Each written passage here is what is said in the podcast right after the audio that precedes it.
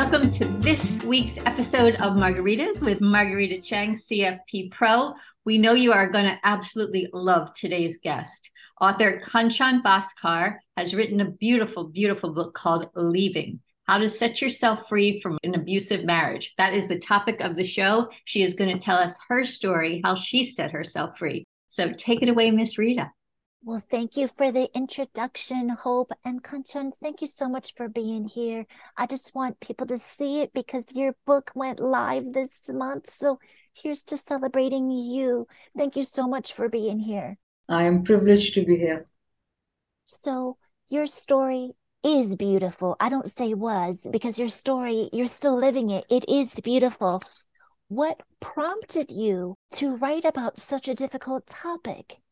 I had been uh, thinking about writing it for a long time now. Um, my children have been telling me forever, uh, since my divorce, in fact, 20 years back, that I should write my story and reach out to the people and share how I came out of that uh, trap that I was in um, while I was with my perpetrator and but i could not make myself to write it because i think i had not yet come out of the hurt. I was still going through that phase. And uh, it was not until my therapist whom i normally go you know even in good moments or bad moments i always have a therapist.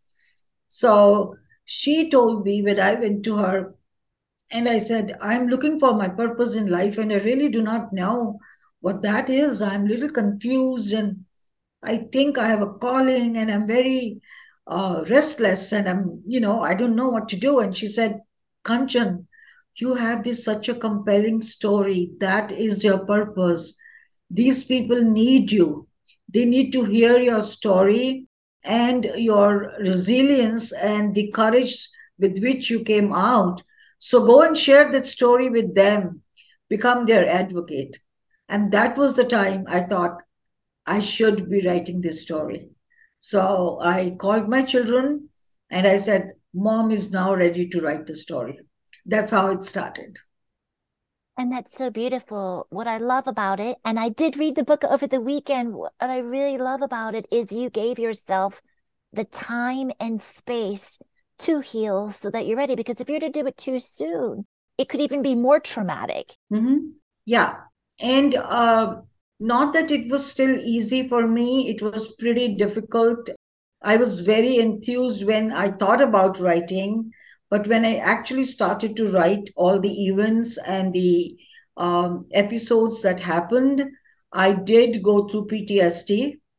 And, uh, you know, almost for, I think, uh, close to a year, I was pretty sad. I wasn't depressed, I would say. It wasn't that acute, but I was sad but towards the end of it, I feel that I've healed because now that I've shared it with the world and shared with them also the hope and the desire and the empowerment that I got from this journey, the transformation that happened uh, has healed me quite a bit. Well, thank you so much for sharing. One of the things that I read on the back, and this is like, oh, I definitely want to read this, is a lot of people say, why doesn't she leave? And why does she go back? You know this was your story. This is your story. What do you say to people who of course i want them to read the book and they should read the book but what do you say to people who are scared to leave? Know they should leave and they go back. Since you've been in that situation i think is, yeah.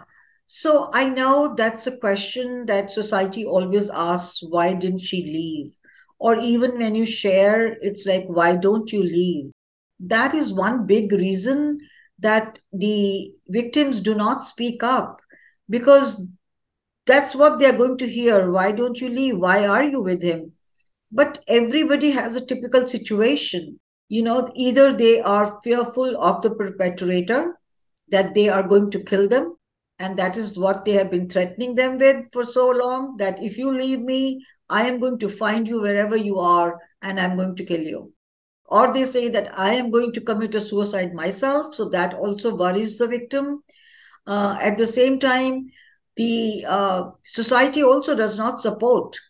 You know, everybody wants to stay away from that because it's also an unsafe situation at times for them because they do not know what the perpetrator could do to them. And, you know, there could be financial reasons for not leaving, there could be children involved for not leaving, there could be no other home where to go to. I mean, there are n number of factors that make the victim stay and keep on bearing that torture. Absolutely. And the other thing that's really important is we think about the cultural nuances, not just yourself, your children, but your family, retaliation, yes. Uh, alienation, isolation. Yes. Is, that right? Absolutely. That is totally right. Uh, especially from the culture that I come in. Uh, a girl, when she is given in marriage, we call it given in marriage. That means that you are given now to another family you do not you are not our responsibility anymore from today onwards you are their responsibility. They will be looking after you. They are your parents. They are your brothers and sisters and that's your husband. So if at all you are coming back to our house you should be coming smiling and you know comfortably uh, but not otherwise. So that is kind of a traditional thing coming on uh, from generation to generation. It's not that whether uh, I belong to a very modern family and a very enlightened family, but still that was at the back of my mind that I'm supposed to stay back here with my husband and not keep going back to my parents. But at the same time, uh, you know, once you are out of that house, it's very difficult to go back and accommodate again in the same house with your own parents and with your own brothers and sisters whom you've left. It's like you become homeless. You neither belong to your parents' house anymore, you don't belong to your husband's house anymore, and you don't have another place to go. So you are like a homeless person. Yes, you're alienated, isolated, and all on your own. And I love what you said about your family being very enlightened. Like you're your parents so progressive and your brother just there for you, having you back, advocating you through thick and thin. So, you know yeah. how I asked you about why does she stay? Why doesn't she leave? How can we help women who are in that situation?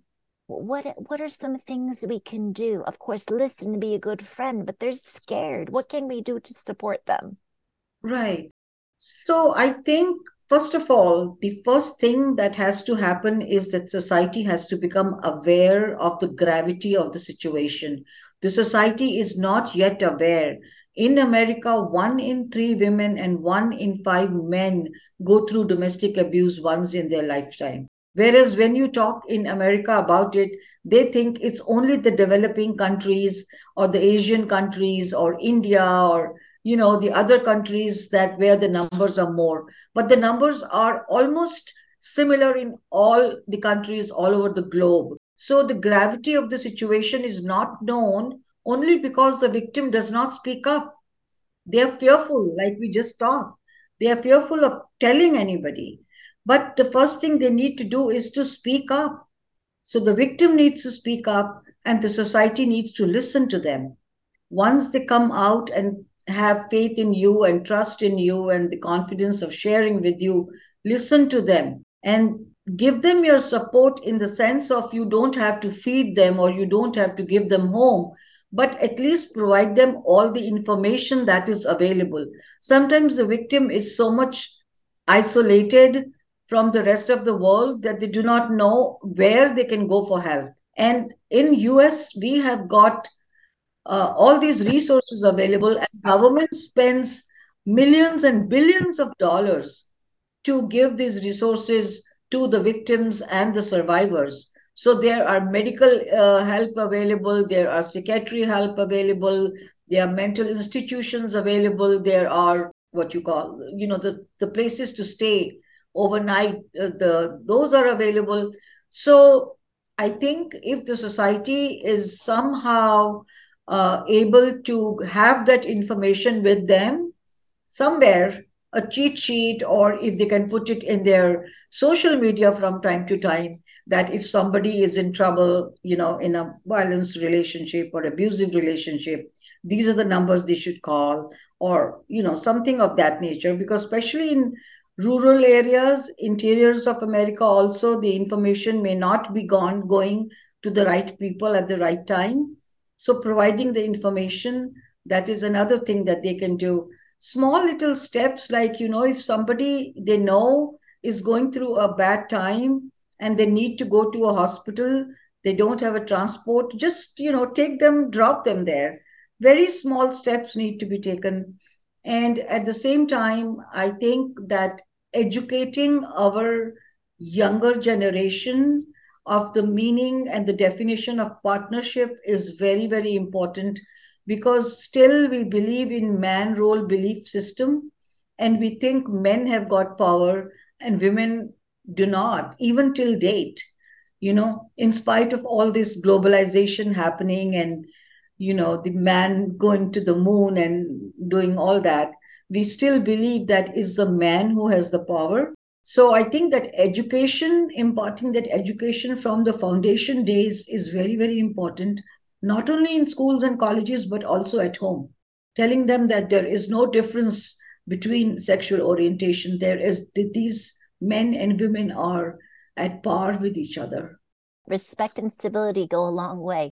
So, one of the things that I read several times um, in your book is when an incident happened, people would approach you, authorities would approach you. Oh, what could you have done to disturb him as if it was your fault right. when he had an anger outburst? Right, right. And, you know, that is what typically happens that the perpetrator manipulates the victim so much that every time the victim thinks that could be it's my fault he got instigated because maybe I should have done it this way. Maybe he could he wouldn't have gotten instigated. That's how the victim starts to feel it's a normal life for me. Then what he slapped me, then what he twisted my arm, then what he pushed me. It's okay. After all, he repented. After all, he came to me and uh, you know, cried and asked for excuse and asked me to pardon him and that he has nobody else in life. And so the compassion arises in, in the victim. And they keep on staying because of that too, because of the manipulation, which they don't realize till you know they everything has gone above their head and they can't tolerate it anymore so that is where the years and years go by and especially in India, I've noticed that whenever I approach the lawmakers, the court system, the attorneys, they were totally uh, traditional, I would say, so to say. Because, And I was myself surprised because I thought with in 1980s, uh, the globalization had started to happen. There was a lot of urbanization that was happening. Industries were coming in all over the place people from rural India were moving to the cities. And I was like, these men are now educated, they understand it, but they didn't. When I approached them, they said, What do you do that he hits you? You know, we know that he, he is an alcoholic, but he should not be hitting you. So he hits you means that you do something to him to instigate him. So these were the men who were from these rural India where again they thought that they had the power and they could do whatever they wanted. The woman is not supposed to ask for divorce. That was a big no no at that time that a woman is asking for a divorce. How come you can ask for a divorce? So it was like, what do you do to him? Yeah. So, of course, you're very strong. You have many angels that also helped you along the way. So, as we wind down our conversation, uh, share some of these experiences and some of these angels who really believed in you and helped you along the way. They believed in you, and then you in turn believed in yourself. Yeah. So that was a faith, my faith, that carried me through. If I didn't have that faith, I think it would have been very, very tough for me to escape. But my faith in universe, that universe is my friend, universe is benevolent to me universe is going to help me brought me all these angels and collaborators and mentors who provided me the direction so when i was a victim till that time i thought i'm lost i'm numb i could not process the whole uh, you know, the whole torment that was happening with me in my mind. I was so numb. But when I started to pray to the universe, I would stand in wilderness and look up at the sky and say, please give me direction. I want to be free. I want to protect my children. And that is when these uh, angels started to come. And these angels were somebody like you and me. They were common human beings. You know, they were not like somebody who's got a different face or wearing white clothes and, you know, having those wings on their shoulders. Nothing like that. They were like mediators sent by God Himself. And they would come and talk to me. The, my first angel, whom I call my angel, was a therapist. Uh, when my daughter was born, my twins were not yet born. And I had gone to her and cried my heart out with her. And I said, I just don't know what to do with my life. And she said, Kanchan, you are an educated girl and you are just like a frog inside the well. You are not even coming up to the periphery, crawl up to the periphery on the walls of the well and look at the periphery, look at the world outside. There is a whole lot of opportunities waiting for you. Why don't you look at those opportunities? So that thought sat into my psyche for a very long time. And then the second angel who came to me was somebody who said, um, whom I said that, you know, I'm really sad and I've got these three children. I just don't know what to do. And she said, You have to become financially independent first before you think of anything. And I said, I've got these three children. How can I go out to work? And she said, Stop making excuses. So these are the angels who did not come and intensified my self pity. They were not like saying, Oh, you know, it's okay, things will become all right. They gave me challenges. They told me, No, don't make excuse. Leave your children wherever you can. Hire a servant, hire a nanny, put them in day boarding schools. But unless you become financially independent, you will not have the confidence in yourself and you will not be able to make a plan to escape. And that was the day of my turning around. I was in a job within a month of that. That's so beautiful. Thank you for sharing that. I mean, this is timeless advice to all because March we celebrate uh, Women's History Month, uh, April Financial Literacy Month. So, yes, to be financially literate and confident is to be empowered. So, Kanchan, what's next and how can we help you promote your book? So I have become an advocate. I did a certification for becoming an advocate for the women of domestic violence in state of Illinois. And I do voluntary work with the uh, group counseling and some one-to-one counseling. And that is exactly, I want to continue with that. I'm also traveling to India now to, you know, just to meet a few people there and promote the book.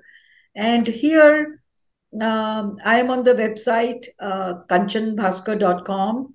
Uh, details of uh, my information can be got from there. And uh, just, I would want people to read this book. You know, that's the way to promote it. That one person reads, like you've read and you're talking about it, and you talk to another person, and then two people read it. And I think my only ambition here right now is that even if I'm able to make one person's life better or two persons life better then those two people will go to other two and then those four will go to another two. I think that's how we can form a chain and help a few people in our society. And the society if we all get together i think we can make this social change possible where we can help this pandemic if not uh, you know go from the roots but at least control we can help control it. Well, thank you so much. So well said, leaving. Definitely my required and recommended read for the month. Thank you. Back so to you, Hope. Beautiful story. That so brave of you to tell it. And just to recap, you were raised in New Delhi by two loving parents, and you were taught that marriage means companionship, tenderness, and mutual respect. But in your arranged marriage, you found the opposite. And I fear that too many women aren't prepared or ready to leave. So here's to you starting a revolution, keeping it going. And thank you to Miss Rita for bringing you on her show. We will definitely promote this book every which way we can. Um, through her and through my website. So thank you both, ladies. Thank and thank you. you to our readers and listeners and viewers. This is this week's episode of Margaritas with Marguerita Cheng, CFP Pro. I'm Hope Katz Gibbs, producer of the show on the Incandescent Radio Network and Incandescent TV. Go out and get this book, Leaving. We'll see you all soon. Thank you so much for being part of our Incandescent Radio and TV family. This is Hope Katz Gibbs, founder of Incandescent Incorporated, the PR and publishing company for women entrepreneurs. Our incandescent radio and TV shows are brought to you by our advertisers and clients. Margaritas with Marguerita Cheng, CFP Pro, brings us 15 minutes of tips every Friday at 5 p.m. Eastern on Facebook Live, where you'll meet experts who are helping us flex our financial muscles. Find all of the episodes at margueritacheng.com. You'll also meet intuitive psychotherapist Kara Keem, who interviews therapists and other intuitive guides from around the world.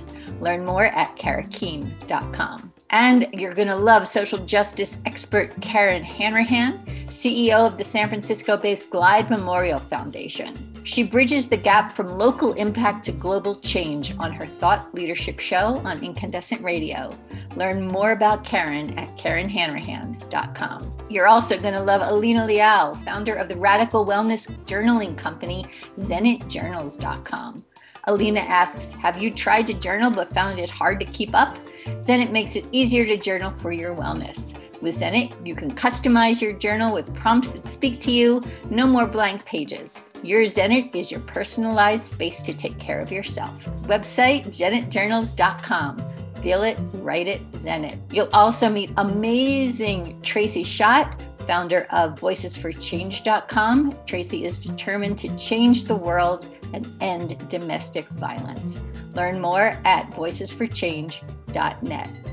And we are so thrilled to be publishing a book for Angela Mitchell, who is the tech expert of case management. And she's also the founder of this fabulous organization, Kids Code 2. She is determined to teach kids to code computers. Talk about teaching a kid to fish. We invite you to discover and peruse all the Incandescent Incorporated websites, the magazine For Women, by Women, About Women, incandescentwomen.com. Our health and wellness magazine is beincandescent.com, the business of mind, body, spirit, soul, and heart. Our YouTube channel is incandescent.tv, and you can learn about our PR and book publishing services at incandescent.us. If you'd like to have your own radio and video show, check us out at incandescentradio.com, where you can see what we can do for you. These podcasts are also featured on iTunes, Spotify, and iHeartRadio. Our podcasts are produced by Brandy Wilsker. Our videos are produced by Nelson Benavides. Our website developer is Max Kukoy, and our incandescent illustrator and designer is Michael Glenwood Gibbs. If you'd like to learn more, please send me an email, hope at hopegibbs.com. Here is to your incredible, indelible, incandescent success. Much love and many thanks.